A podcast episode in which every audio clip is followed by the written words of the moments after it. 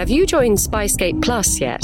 Spyscape Plus membership gives you exclusive access to Q&As with the spies and experts featured on the show, and to supporter-only content such as The Razumov Files, our six-part drama series which reimagines Joseph Conrad's classic spy thriller Under Western Eyes for the present day. Once you signed up, you can listen to all this and more via Spotify, Apple Podcasts, or whatever your podcast platform of choice is. Go to spyscape.com slash spyscape plus for details.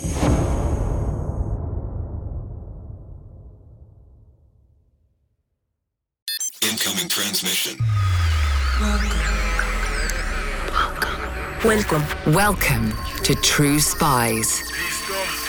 Week by week, mission by mission, you'll hear the true stories behind the world's greatest espionage operations. You'll meet the people who navigate this secret world. What do they know? What are their skills?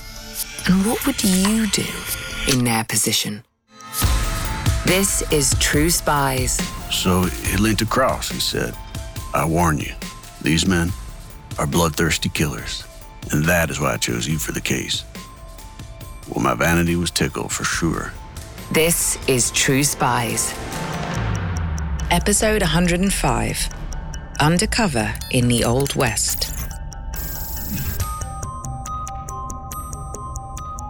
In the American West of the 1880s and 1890s, catching criminals and bringing them to justice was famously the job of sheriffs, posses, and bounty hunters. But there was another way in which villains could be caught through the work of private detectives, working undercover and gathering evidence for paying customers. Men able to blend into the frontier outlaw culture while all the time working on the side of law and order. Or at least something close to it. Late at night, I did have a habit when short of recreation in some of the less refined saloons of climbing up on the bar and howling like a wolf. One of the most successful and notorious of these was Charlie A. Siringo, known as the Cowboy Detective. Declaring to all who might be interested that I had two sets of razor sharp teeth, one for digging up graveyards and the other for tearing up human flesh. Well, it certainly helped to relieve the monotony of the frontier life. Charlie Siringo was a man of action, never without his trusty Colt 45 revolver.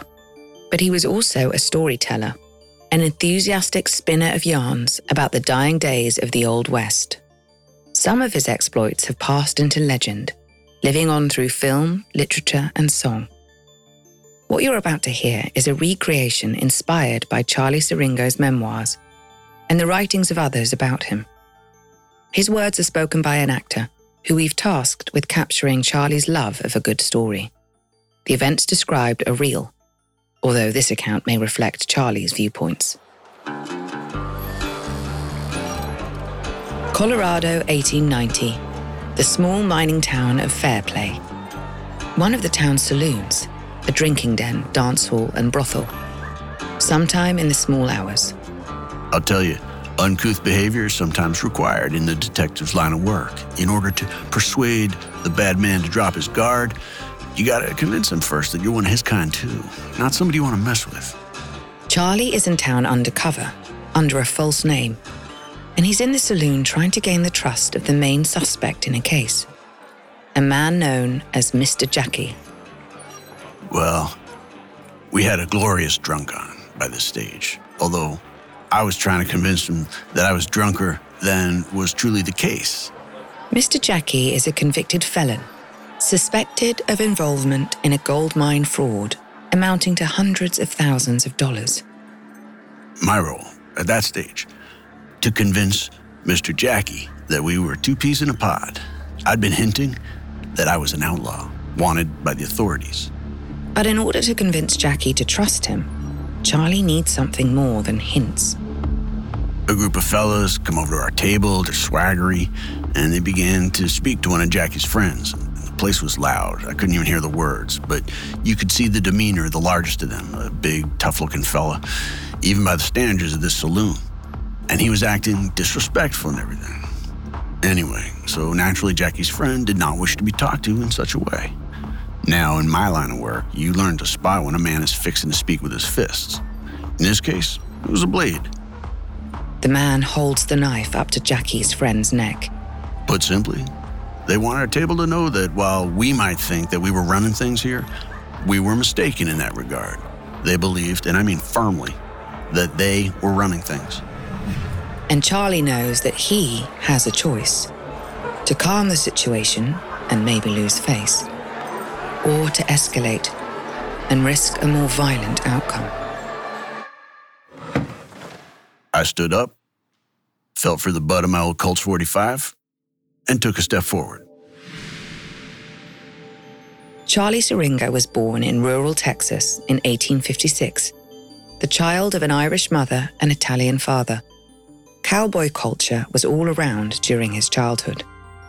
Yeah, I wanted to be one of those glorious fellows on horseback more than I can say.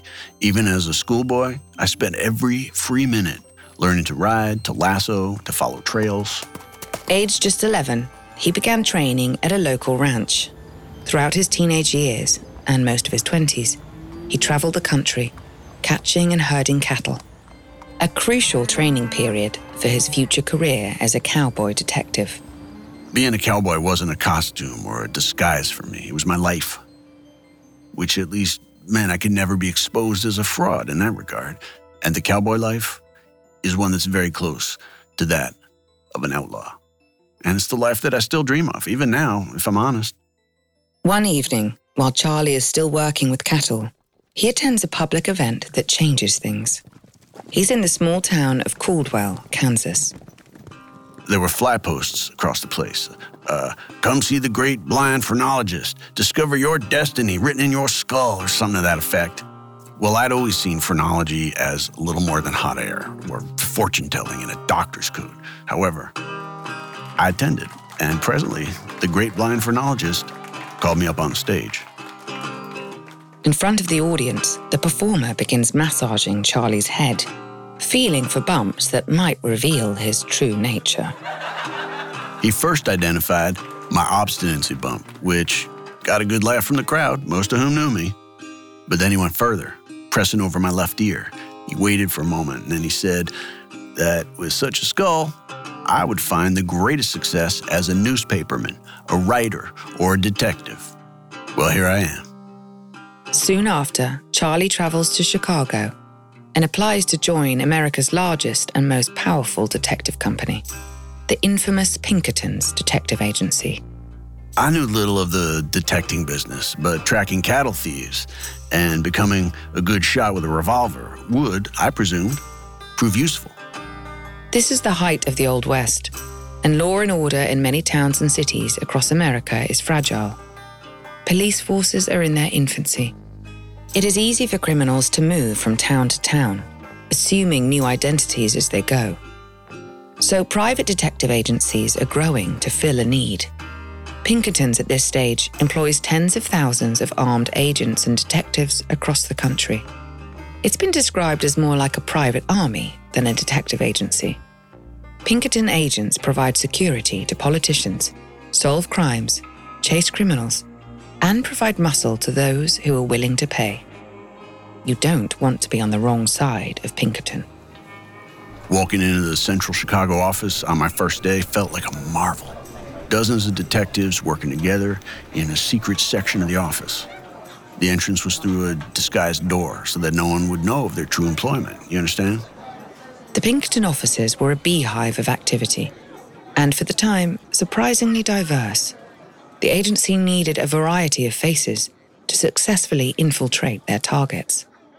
They even employed women. In fact, the phrase private eye comes from Pinkerton. Their logo, a watching eyeball, and the slogan, We Never Sleep. Over time, I became disillusioned by many of the dishonorable things I saw happen under the eyeball. But when I first joined, I was impressed. In Chicago, Charlie learns the essential skills of undercover work the ability to build and inhabit a cover story, the knack of building trust with a target, the need to think on your feet. Some of it came naturally. I enjoyed the freedom to create new histories for myself, and I always had a taste for danger. Some of it he's taught by other agents. From the others, I learned how to gather evidence, uh, frame a report, and the essentials of criminal law for prosecutions, and how to double my expenses every time I bought a meal or rented a hotel room.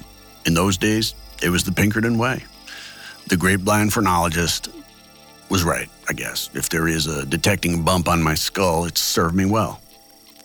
After a few months, Charlie is called into the office by his manager and told that there is so much demand for Pinkerton detectives out west that they urgently need new staff, cowboy detectives, to help. Would he agree to move to the new office in Denver? And that was how I found myself on the trail of the Keyline Ranch Gang. An attorney in the city of Cheyenne, Wyoming, has written to Pinkerton requesting help. A large group of suspected outlaws are known to be living at a remote ranch on the Laramie River. And amongst them is believed to be an escaped murderer, Bill McCoy. So, Mr. McCoy had killed a man, a deputy sheriff, and he'd been tried and convicted of murder out in Cheyenne. But he and his friends had shown great resourcefulness in busting him out of jail before the day he was supposed to hang. They disappeared, and our people figured they were living under new identities at the ranch. Siringo is put on the case. I knew this would be a testing assignment. He would have to live among his targets for some time, far from any support from other Pinkerton men. If he was discovered, he would be on his own. They were going to be on their guard. Three agents from a rival detective agency already tried to infiltrate the gang. They've been rooted out and they escaped with their lives, just about. The last stop before the gang's camp was a rough but hospitable staging post called the Roundup Number 5 Saloon. Charlie was the only customer. The owner and his wife begged the cowboy detective to abandon his pursuit, warning him, entirely correctly, that there were dangerous men further up the trail men who didn't take kindly to outsiders. I thanked them for their advice and their whiskey, but saddled up and continued. Charlie needs a story to explain why he is paying the gang a visit. Something that will establish him as worthy of respect, but unthreatening. A few hours after I'd left the saloon, I came upon a small bluff, a rocky outcrop with a sheer drop of maybe 20 feet on the sand on the other side. It truly pained me to do this, but I dismounted, led my faithful horse up to the ledge of the drop, and then I pushed him over the ledge. The horse hits the ground hard, but is not seriously hurt. Charlie throws himself after it, earning himself a sore arm in the process. But now, the imprints of man and beast are clear in the sand. Now he attends to his appearance. I ripped off my left pant leg below the knee and then created a tight bandage around the leg. He rubs the flesh of his leg raw so that it begins to swell and turn red. Don't worry, there's a method to his madness. I rode with it out of the stirrups, sticking at an angle. A few miles on at sunset, he reaches a fence at the edge of the ranch land. I was nervous, I don't deny it, and I did wonder whether this might be my last adventure. Bill McCoy had already killed one lawman, and I was sure he wouldn't mind repeating the experience. As I drew up to the fence, men started pouring out, about 14 of them, all armed. The leader, a man called Tom Hall, asks Charlie to identify himself and why he's come to their ranch. A sad story, of course. I'd been riding near the trail, become lost, and then met with a most unfortunate accident evidence of my broken leg and bruised horse being clear for all to see, would you, kind sirs, be able to afford me a little time and shelter to recuperate? The gang is unsure, but Tom Hall lets Charlie inside and puts him by the fire. I acted the part of the grateful invalid, but he took a real interest in my broken leg, asking me if, if I could move it, bring in hot towels, suggesting a new bandage, and so on. I attempted to distract him as best I could, but I couldn't shake him, and he had questions. Charlie reveals the second part of the story, hinting that he too is on the run. When he asked why I had left home in Texas for such a cold climate, I just smiled and I told him that the good people of Texas were very keen for me to stay, and that if I were to return, it was possible I would never again have the chance to leave. Tom Hall doesn't seem to be buying it. The atmosphere is tense. Even though it is now dark, two of the gang are sent to examine the spot where Charlie claims he had his accident. When they return, the whole group holds a meeting out of earshot of Charlie. They're gone a long time. One faction was strongly in favor of taking me to a tree in the yard and hanging me gradually to see if I would confess to being a detective. The other group argued for letting me stay a while and seeing if I gave myself away as a lawman. And if you did, put it this way there'd be nothing gradual about what happened next. That faction prevailed. A stay of execution. That first night was not restful. The men slept all in the main room on cots, and as a guest and an invalid, I was allowed a small room to one side. I suspected that half of them were waiting for me to attempt to creep out during the night. They might also have rushed me in my sleep. Luckily for Charlie, the gang had missed the revolver hidden in his undershirt. I clutched it under the blankets like a baby girl with a china doll till the sun come up. The next few days are a delicate dance between Charlie and the group both sides attempting to find out the real identity of the other, both sides waiting to see if the other will slip up. And there is another problem. Charlie realizes that he knows one of the men Jim McChesney, another Texan, who our detective had known in his youth. At first, I wasn't sure if he remembered, but one morning in the kitchen, he started to fix a stare on me. If McChesney recognizes Charlie, he may know that Charlie's stories about an outlaw past in Texas are lies, just what the gang suspects. So often I found that hesitation is more hazardous than bold, foolish action. So I asked him loudly, so everybody could hear, When did you finish courting with that pretty Miss Matilda LeBeau? That had been his sweetheart in those days. He burst out laughing and asked who the hell I was, that I knew that. I told him that from now on, he could call me Charlie Leon and that I knew all about him and his youth. It works. McChesney is persuaded that Charlie is really a wanted member of a Texan crime family called the Pumphrys and begins to relax around him. As a detective, one grows used to being trusted only when people believe you to be a liar, a vagabond, or a wanted killer. The decision has been made Charlie is part of the gang now. Over the next few weeks, he slowly gathers together evidence against all of them. We went on these tremendous drinking sprees. Sometimes the saloons we passed through looked like a hurricane had hit them. And strangely, I grew to like them fellas, although it was my intention to betray every one of them and send them all to the penitentiary. The leader of the gang admits to being the accomplice of a notorious murderer Others confess to taking part in robberies and jailbreaks. But I discovered that my true prey, Mr. Bill McCoy, the sheriff killer, had already run off down to New Orleans. The gang was in correspondence with him, and they heard that he was planning to leave for Buenos Aires, Argentina. During drinking binges, Charlie often slips away to a hotel to write and post reports to Pinkerton head office. I invented a girl in town who I was most attached to and would need to visit until daybreak while they were out carousing. And on one evening, I decided it had come time to elope with this irresistible sweetheart of mine. I left the gang at the bar, rode to the station, and hopped on the next train out of town. A few days later, at daybreak, the ranch is surrounded by a posse of over a hundred men, led by local law enforcement. Every man in the gang is taken away in irons. Tom Hall is heard cursing Charlie's name. I had a job to do, and I did it well.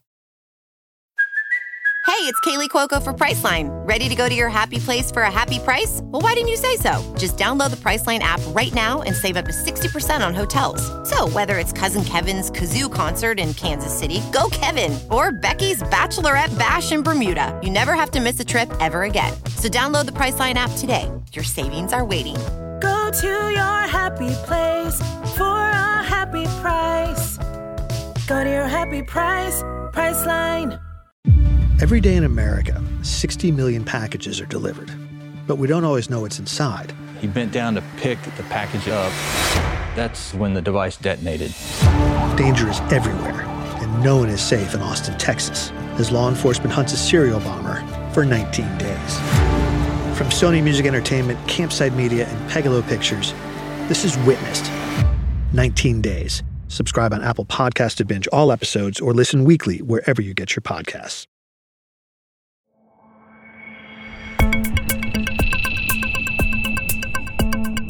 Charlie investigates many cases across the West in the following years, including train heists, attempted political assassinations, and gold mine robberies. In Utah, he's called on to investigate a massacre of Native Americans instigated by a local sheriff. A shameful, disgusting business.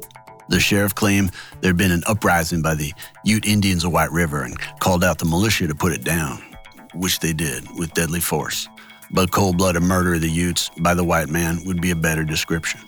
We used to call the Utes and other people savages, but after that, I had to wonder who the real savages were. Charlie is also becoming disillusioned with the corruption he witnesses at the Pinkerton Agency. He sees agents framing innocent people, agents using torture to get confessions, and agents taking part in electoral fraud. I saw a lot of things, and I am ashamed to say my honor and my manhood were many times insufficient to allow me to protest or prevent the injustice. So I was happiest when working alone, far from the office, on the cases that I could choose.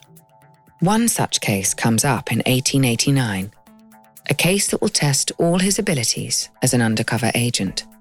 I was called into the Denver office of the agency and told that we'd acquired a very high class and respected client. The Lord Mayor of London himself needed our help. America's gold rush is in full swing, and wealthy people across the world are keen to get their slice of the riches. Even in London, England. His Lord Highness had paid more than $250,000 for shares and equipment in the Mudsill mine in Park County, Colorado. That would be about $7.5 million in today's money. He had been assured that the Mudsill was filled with untouched gold. Well, the name of the nearest town should have been a warning. The mine was built next to the town of Fairplay, Colorado. And, of course, in a gold rush, there is no such thing. Before buying the mine, the Lord Mayor had had two experts check the quality of the ore, the amount of gold in each ton of earth. And both surveys had come back good. But after he had bought the mine, something worrying had emerged. Another expert inspected the samples, and he noticed that there wasn't just gold in the test samples, but silver too. Either the Lord Mayor has accidentally bought a silver mine as well as a gold mine, or someone had been tampering with the test samples to make them look more valuable. A process known as salting. My job was to secretly investigate whether the mine had been salted, and if it had been, to catch the culprits. The situation was made doubly sensitive by the fact that Mr. Pinkerton, Charlie's boss, had a close relative with an interest in the mine. Charlie assumes the false name he has used on other cases, Charlie Leon, and just as with the ranch case, he builds a cover story as a wanted man from Texas. The owner of the mine has been in London negotiating the sale, but Charlie learns that that man has a local agent, Mr. Jackie. Now, Mr. Jackie was not the kind of fellow you would take for high tea and crumpets at Buckingham Castle. He was what we call a bad man. He carried a pistol openly on his belt at all times and was feared and loved in equal measure by local bartenders. His entourage also enjoyed the benefits of his reputation. I suspected, strongly, I would need to earn a place in Jackie's circle in order to crack the case. Things start badly. The owner of one of the town's saloons recognizes Charlie from his cowboy days and nearly breaks his cover. I had to impress on him that I was now Charlie Leon and that it would be best if he forgot the name Charlie Siringo entirely. Then Charlie's work life balance becomes a liability. I knew this would be a long case, so I'd arranged for my wife Mamie and our little daughter Viola to move into lodgings near the town. But for discretion and safety, Mamie was introduced as the niece of a friend. We let people know we were courting, all very romantic, you know. That story came under question when Viola started calling me Papa in front of the landlord. I couldn't be sure how long it would be until my story was fully exposed. All of which explains the choice that Charlie faces that night at the dance hall in Fairplay, the incident that began this episode. He's drinking with Jackie's group when a rival gang enters the bar and puts a knife to Mr. Jackie's friend's throat. Charlie's choices in that moment being to de escalate or to risk a gun battle to prove himself to Jackie. What would you do? As I said, bold foolishness is often the wisest course. I stood up, felt for my 45, and took a step forward, and struck the man quite brutally across his nose with the butt of my revolver. The assailant drops his knife, raising his hands to his face, which is now bleeding profusely. No one reacts for a moment. Then, The situation became confused, fists and bottles flying freely in the brawl. One of them dealt me a good punch to the stomach and I doubled over in front of him. As I went down, I saw he was reaching for his pistol. But Charlie is quick. Before the man can raise his weapon, the cowboy detective's 45 is pointing at his face. He froze, and so did his friends after a moment or two. I pushed them back on the point of the Colt towards the door and indicated that he and the rest of his gang should leave, depart, scram, which they did. We were quite the heroes after that. But a few hours later, the girls of the establishment heard word that the same group was returning, even drunker, along with reinforcements and ammunition. The ladies insisted that Jackie and myself should lock ourselves in the saloon cellar for our own protection. I protested, saying I wanted to fight every one of them hand to hand, but I was secretly relieved when the ladies insisted. They let us out the next morning. By which point, Charlie's relationship with Jackie has deepened. Well, I was alive, and Mr. Jackie was now convinced that I was a ruthless outlaw just like himself. He saw me as a brother. A number of the townsfolk warned my sweetheart Mamie to steer clear of me as a ruffian and an associate of dance hall girls after that. Prudent advice, no doubt. The rest of Jackie's gang remain suspicious of Charlie, however. So he decides on a new strategy. I was convinced that he had salted the mine, or at least knew the full story. But with his boys around all day watching me, I was never going to hear a confession. I needed to get him on his own. So I suggested that we enter business together as prospectors and travel alone for a few weeks, trying our luck with this gold business. Most unwisely, he agreed. The trust building is complete. While they are camping out on the mountains, Charlie takes on the job of collecting Jackie's mail from a local town. His boys are still writing him, warning him that I might be a detective. Charlie created his own special mailbox for this correspondence a hole in the ground, covered by a rock. So he never saw a word they wrote. And gradually, round the campfire, the truth comes out. He told me his real name, not the one he lived under, and that he had spent time in the penitentiary in Nebraska. Naturally, I passed all that on to our office. And talk turns to the strange ore found in the Lord Mayor's mine. Of course, he'd salted it, under instruction from the owner. He told me that he had spent weeks secretly adding foreign ore to the mine shaft they'd sampled. His Highness, the mayor, was a true victim of fair play. And the confession goes further. This wasn't even the first time. Years earlier, they'd sold the same mine before to a gentleman from Cincinnati who also fell for the trick. That man sold it back to them at a loss of tens of thousands of dollars. Charlie has what he needs. Mr. Jackie was tricked into paying a visit to Denver, where other Pinkerton agents confronted him and obtained a confession. Irie was shocked when they showed him a copy of his Nebraska mugshot. And Sir Lord Mayor in merry old England, he had the evidence he needed to take the owner of the mine to court. I believe he obtained some sizable fraction of the money he had so foolishly expended. Charlie is by now one of Pinkerton's most valuable and experienced undercover agents in the West. He is often called on when other detectives have failed or been found out. And this is the situation, at first, with one of Charlie's most famous and influential cases. The agency offers him the Coeur d'Alene Union case. I refused it at first on principle. I don't hold in general with union busting.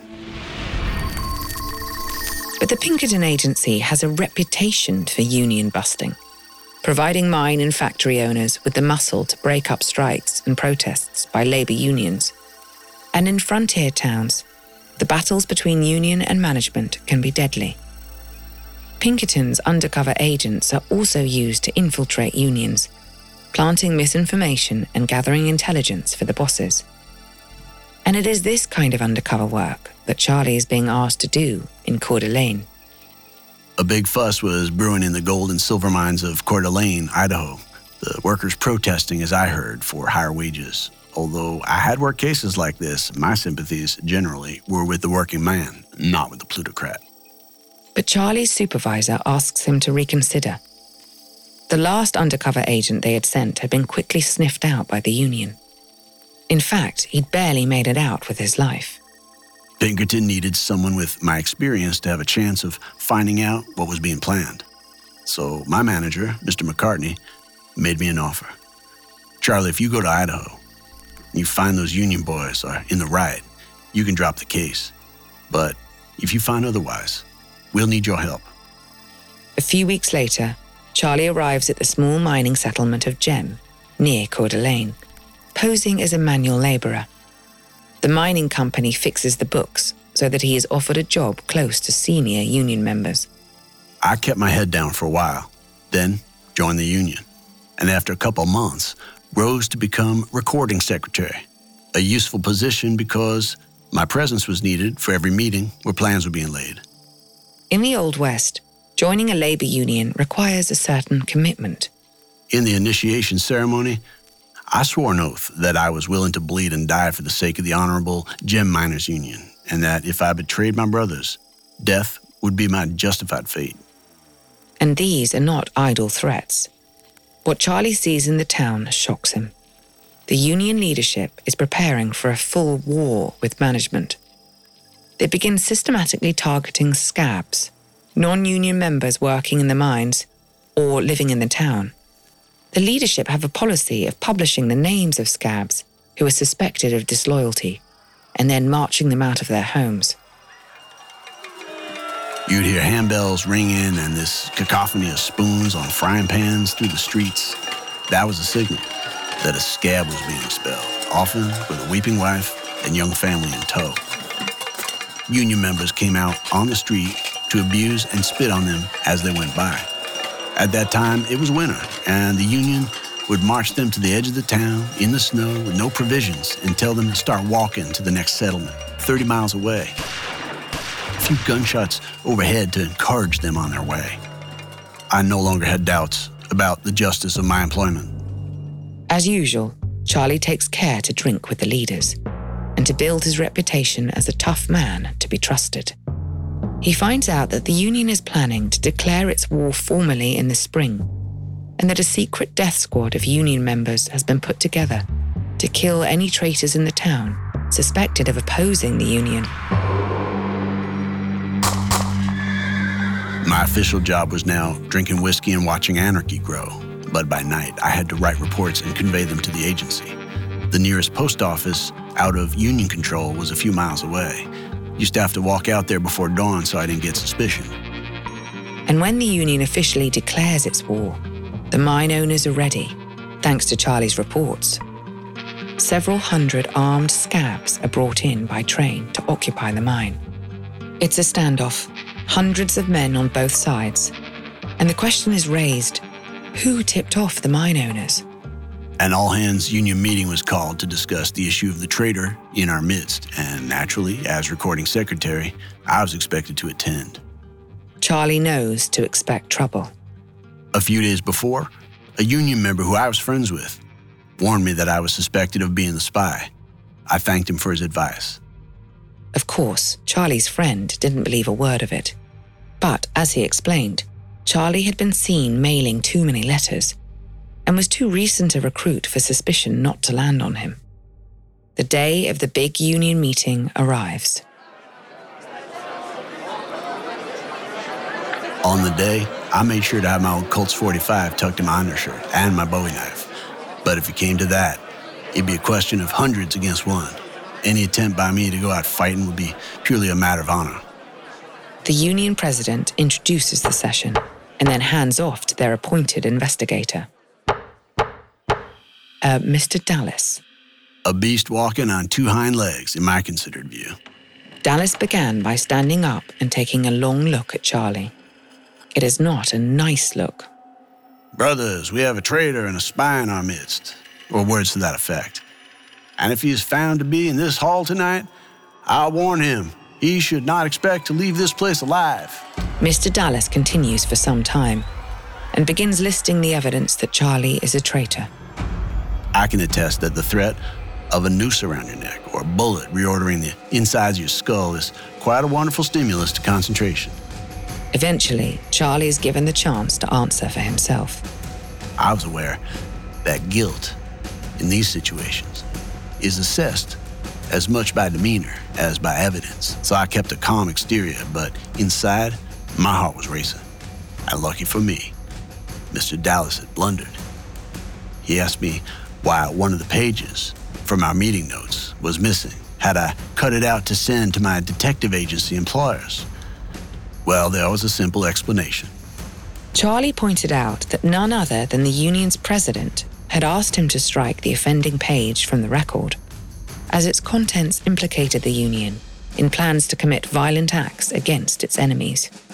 So its absence was a sign of loyalty, not betrayal.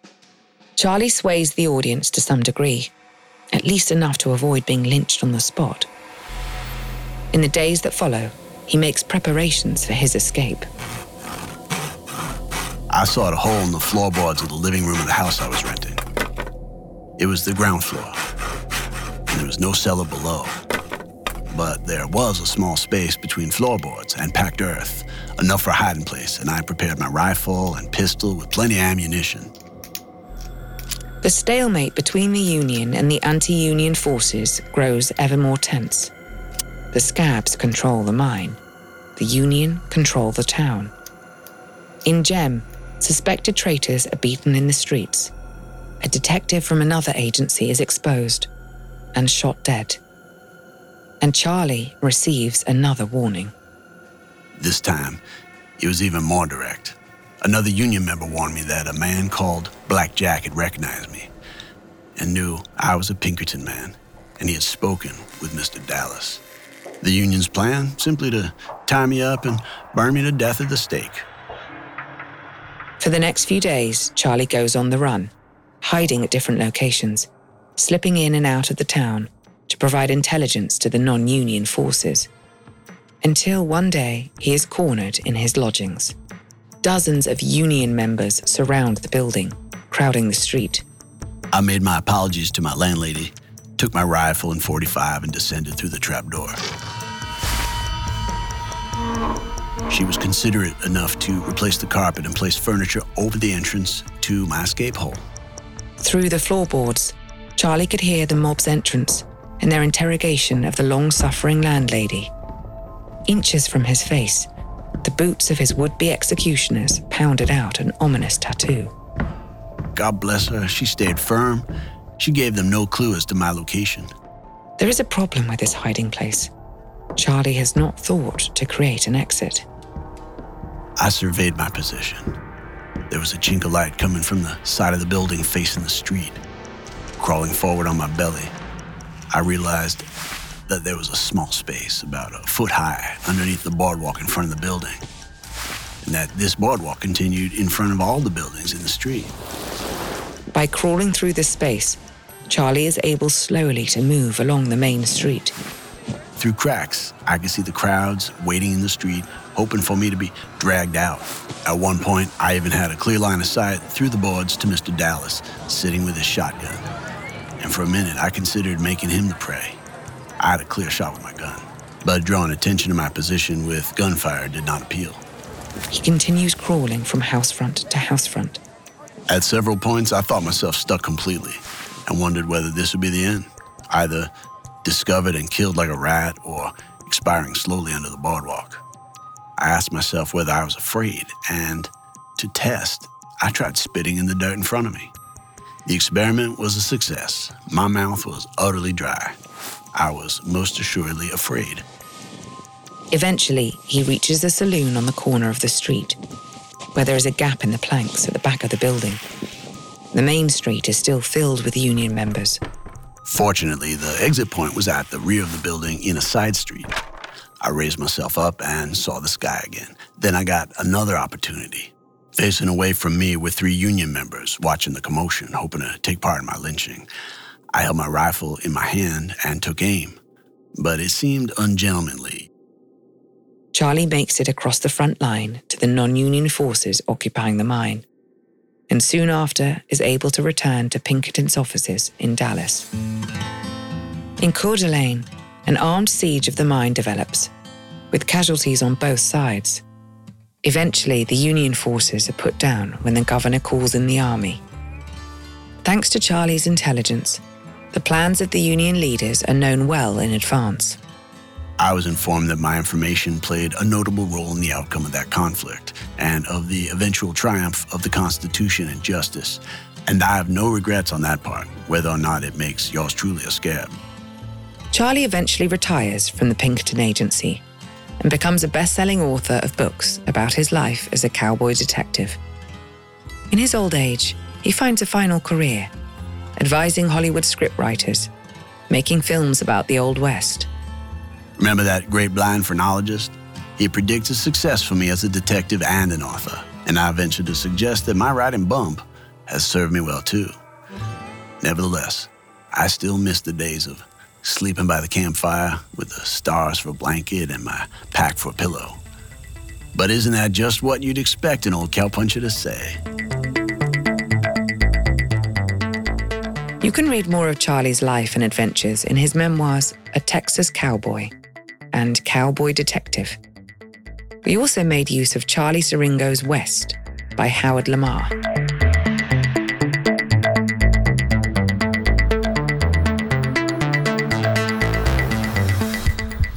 I'm Vanessa Kirby.